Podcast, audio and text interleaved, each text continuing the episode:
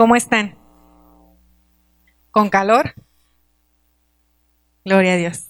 Te voy a invitar que te pongas sobre tus pies una vez más.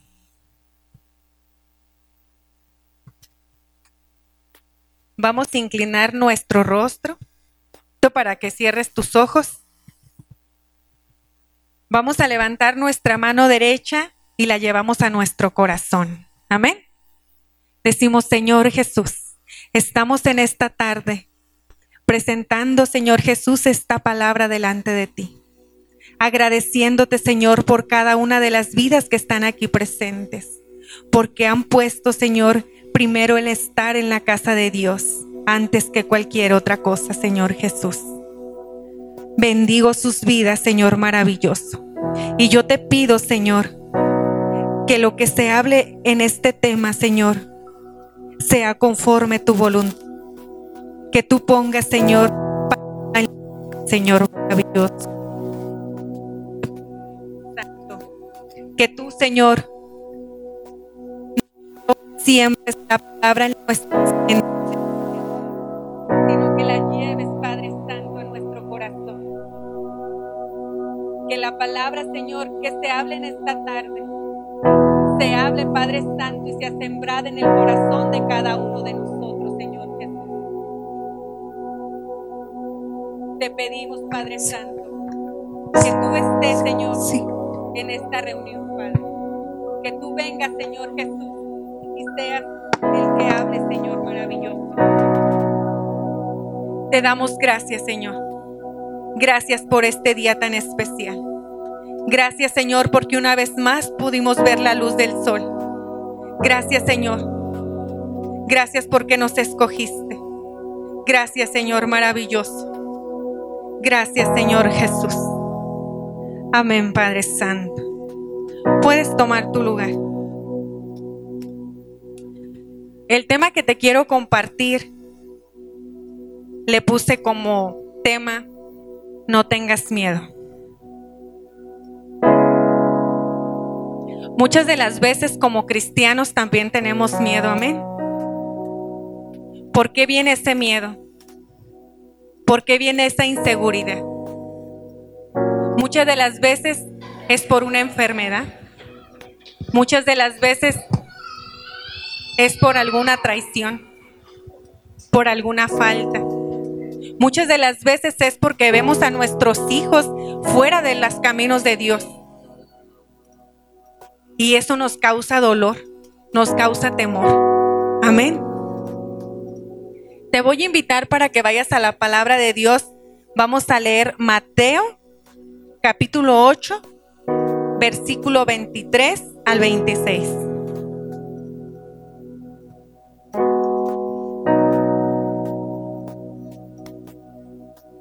Cuando lo tengas puedes dar un amén para saber que ya estás ahí.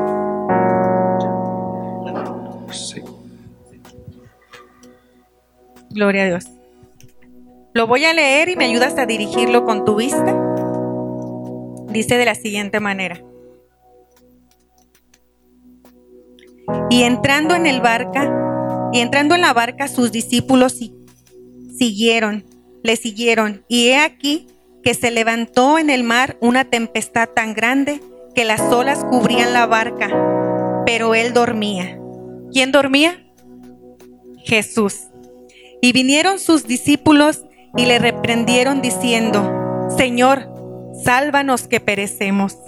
Y él les dijo, ¿por qué teméis hombres de poca fe? Entonces levantándose, les reprendió a los vientos y al mar, y se hizo gran bondanza. Llegó la calma. Amén.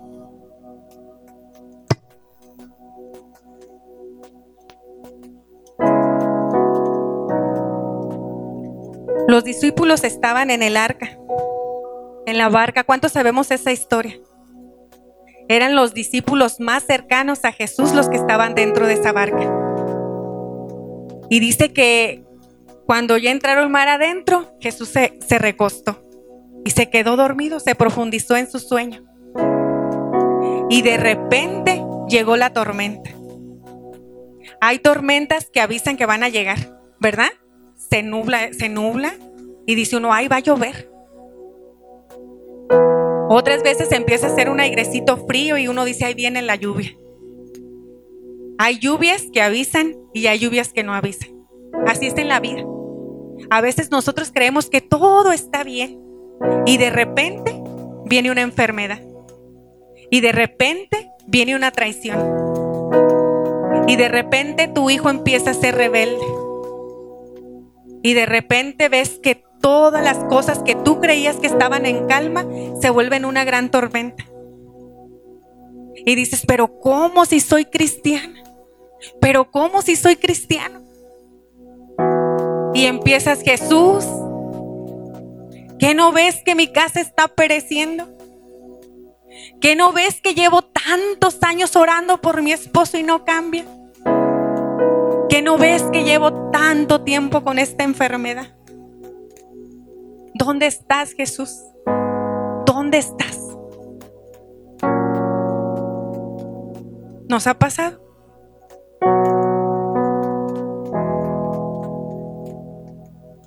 Los discípulos se enojaron con Dios.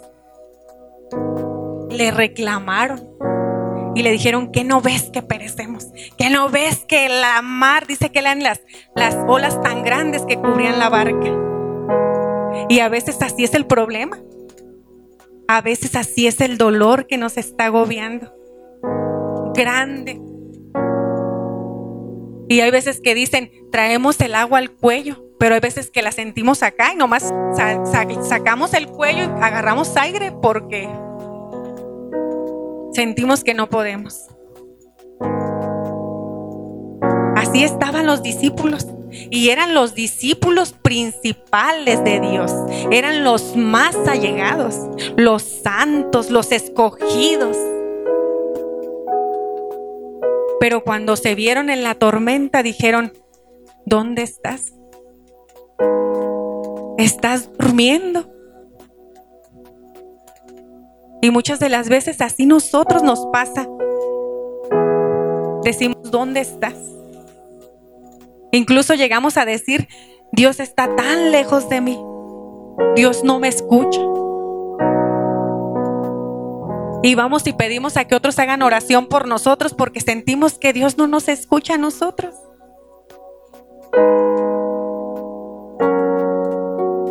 Pero la gran noticia es que Dios sí te escucha y que Dios está ahí. Que en medio de tu enfermedad, que en medio de esa traición, que en medio de ese hijo que no entiende que el camino de Dios es lo que le conviene, ahí está Jesús. Y te dice, como le dijo a esos discípulos, no tengan miedo. No tengan miedo. Yo aquí estoy. No tengan miedo.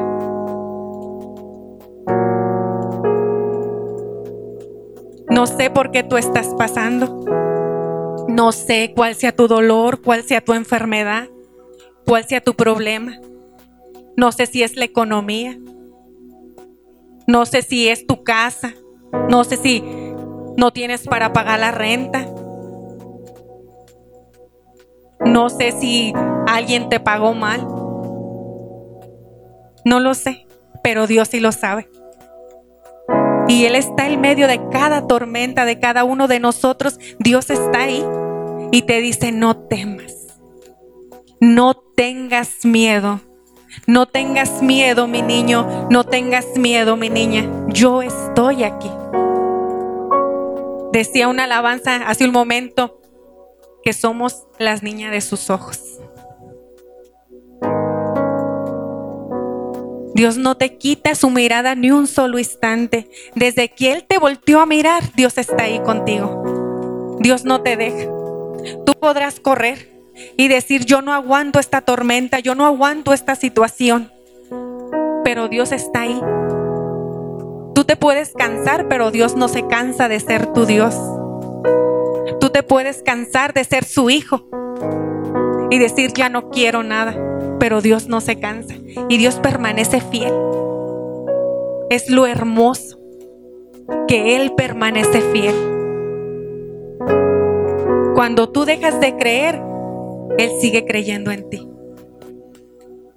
A cada momento, a cada instante, Dios confía en ti. También vemos otro caso de Lázaro. Dios andaba predicando y fueron y le dijeron, oye, Lázaro está enfermo. Lázaro era amigo de Jesús.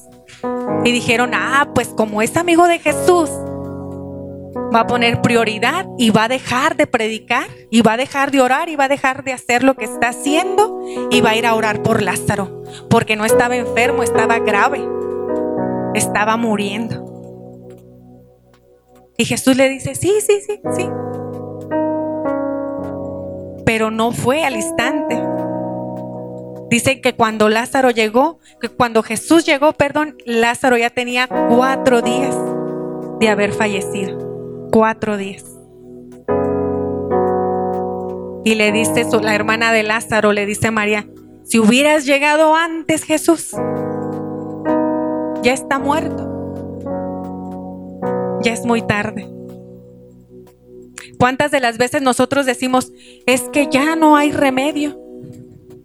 Es que los doctores me dijeron que yo ya no tengo solución, que ya no hay alivio para esta enfermedad, que solo vaya y viva mis últimos días con mi familia. ¿Cuántas veces dices, ya no, ya mi matrimonio no tiene solución?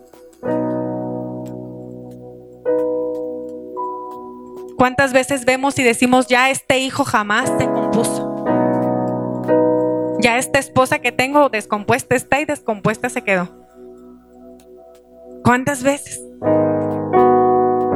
Y vemos que todo ya está muerto, como Lázaro. Y decimos, ya que ni, que ni vengan los aleluyas a decirme, que ni, ya que ni me llame el pastor, porque cuando debió de haber venido, ni vino. Ya que el líder, que, que ya el líder que ya no venga, porque cuando todavía podía haber algo, ni se tomó el tiempo. Pero déjame decirte que no es en tu tiempo, es en el tiempo de Dios. Es en el tiempo que Dios dice, tú espérate. Es cuando yo diga y como yo diga.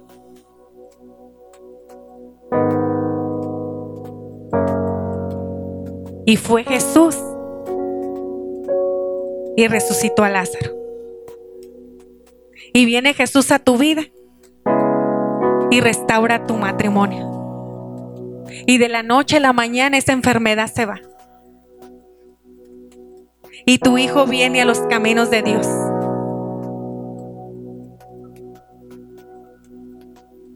Pero solamente tenemos que creer. Tienes que creer. Y aunque tú veas que esa tormenta es tan grande, tan grande, tan grande, Tienes que decir, yo tengo un Padre que es más grande que esta tormenta. Yo tengo un Dios que es más grande que esto que estoy pasando.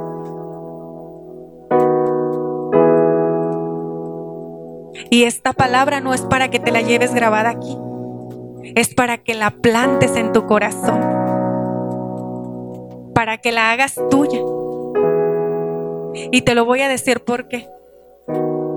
Cuatro veces cambié el tema que iba a dar para este día. Cuatro veces. Y me ponía y decía no. Y me ponía y decía no. Yo no sé por qué Dios escogió este tema el día de hoy. No conozco tu necesidad. No conozco cuánto tiempo llevas en ese proceso. Pero déjame decirte por testimonio vivo que a veces cuando tú sientes que Dios no está cerca es cuando más cerca está de ti. Hace meses yo pasé un proceso tan doloroso, tan doloroso, de esos procesos que no quieres que jamás nadie pase, ni, ni, ni nadie.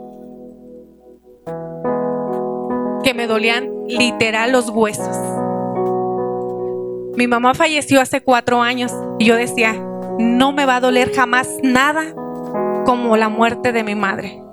Nada me va a doler más. yo duré cuidando a mi mamá 15 años como si ella fuera mi hija. Entonces yo estaba enamorada de mi mamá porque era como mi hija. Y cuando mi mamá fallece, incluso yo me enojo con Dios porque voy a contar un poquito del testimonio de la vida de mi madre. Mi madre nace, eh, es única mujer de seis, seis hijos y ella es la única hija.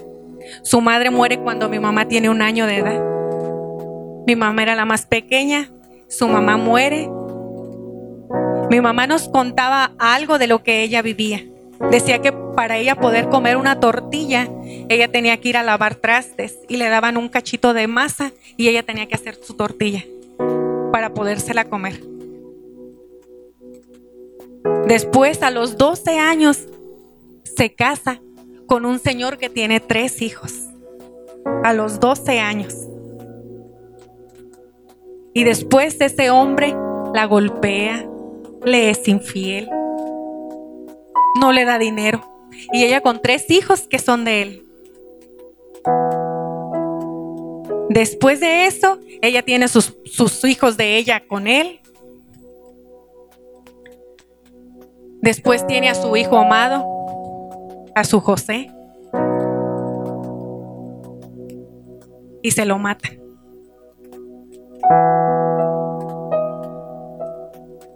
Después de que le matan a su hijo amado, le da cáncer. Después de que le da cáncer, le meten preso a otro hijo. Y así sucesivamente, dolor tras dolor, tras dolor, tras dolor. Y hasta el día que ella murió, murió con dolor. Murió con dolor. Yo estuve ahí junto a ella y murió con dolor. Y yo decía, qué Dios tan injusto. Y yo le decía, si mi mamá iba a tener esta vida, ¿para qué la traías al mundo? Si tú eres el Dios que da y quita, ¿para qué le dabas vida? Si toda su vida fue un sufrimiento, si toda su vida ella sufrió,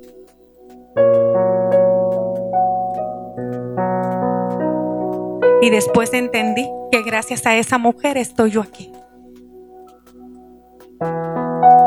Y que pude tener una madre. Y que el amor que no le dieron a ella me lo dio a mí. Y sé que un día la voy a ver allá. Y le voy a dar todos los besos y los abrazos que me hicieron falta darle aquí.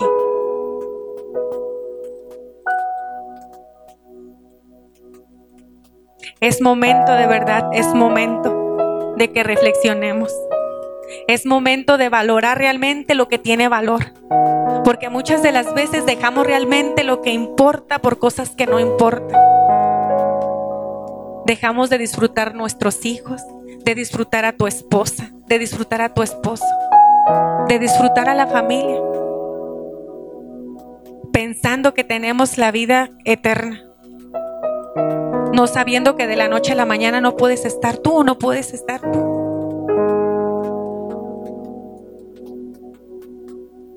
Es momento de que si ya confiamos que hay un Dios, que es el Dios poderoso, que es el Dios que va más allá de lo que se ve, que hace todo lo imposible, lo hace posible. Que cuando los médicos te dicen, ya no tienes sanación para tu enfermedad. Él sí te dice, sí la hay. Pero es en su tiempo. Y es de la manera que Él quiere. No es de la manera que tú quieres. Que si quieres que te ame tu esposo, primero ámalo tú. Que si quieres que tu esposa te cuide, primero cuídala tú. Que los hijos no se van a ganar regaños, se ganan con amor. Y los hijos no se hablan por lo que dices, se ganan por el ejemplo que les das.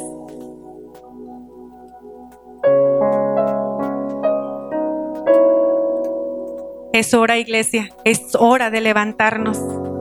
Es hora de decir, confiamos en ese Dios.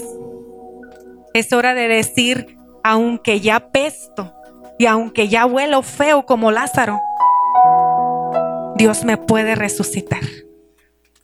Aunque mi matrimonio se ve acabado, Dios lo puede resucitar. Aunque mi situación espiritual siento que ya no puedo, Dios sí puede. Dios sí puede. Solamente dale el permiso de que entre en tu corazón.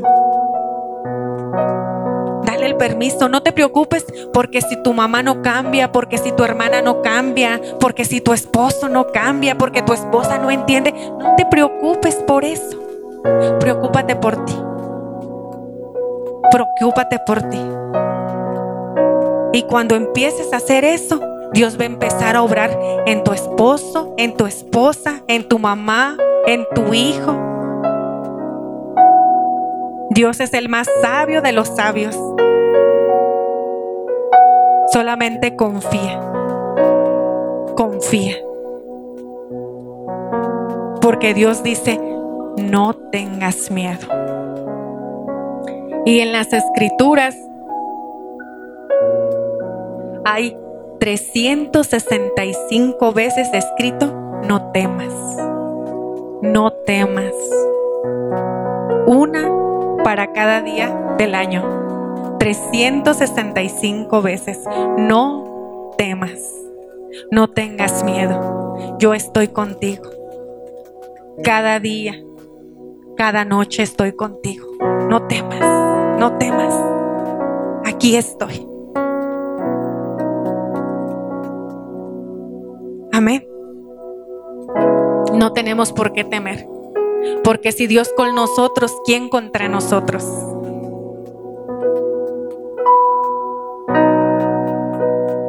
Solo ve a sus pies. Dice un canto, no hay lugar más alto a donde yo pueda ir que postrarme ante tus pies. Cuando sientas que ya no puedes, ve a sus pies. Cuando estás enojado, enojada, ve a sus pies. Es válido, es válido. No digas, ay, es que yo no oro porque no me siento espiritual. Pues la noticia que si no te sientes espiritual, así van a pasar 5, 6, 7, 8 años y no te vas a sentir espiritual. Es que yo siento que no nací para ser cristiana porque hoy no tengo ganas de ir a la iglesia. Pues la noticia que muchos venimos sin ganas. Venimos por necesidad porque es la clínica donde podemos ser sanos.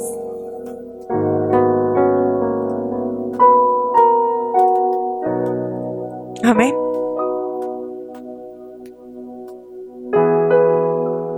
Es tiempo, iglesia. Es tiempo. No conozco tu situación, te lo digo. No conozco por qué estás pasando. No conozco cuánto tiempo llevas ahí en la barca, nada más diciendo, ¿dónde estás Jesús? Que no ves que perezco. O diciendo, ¿ya para qué vienes? Si ya todo está destruido.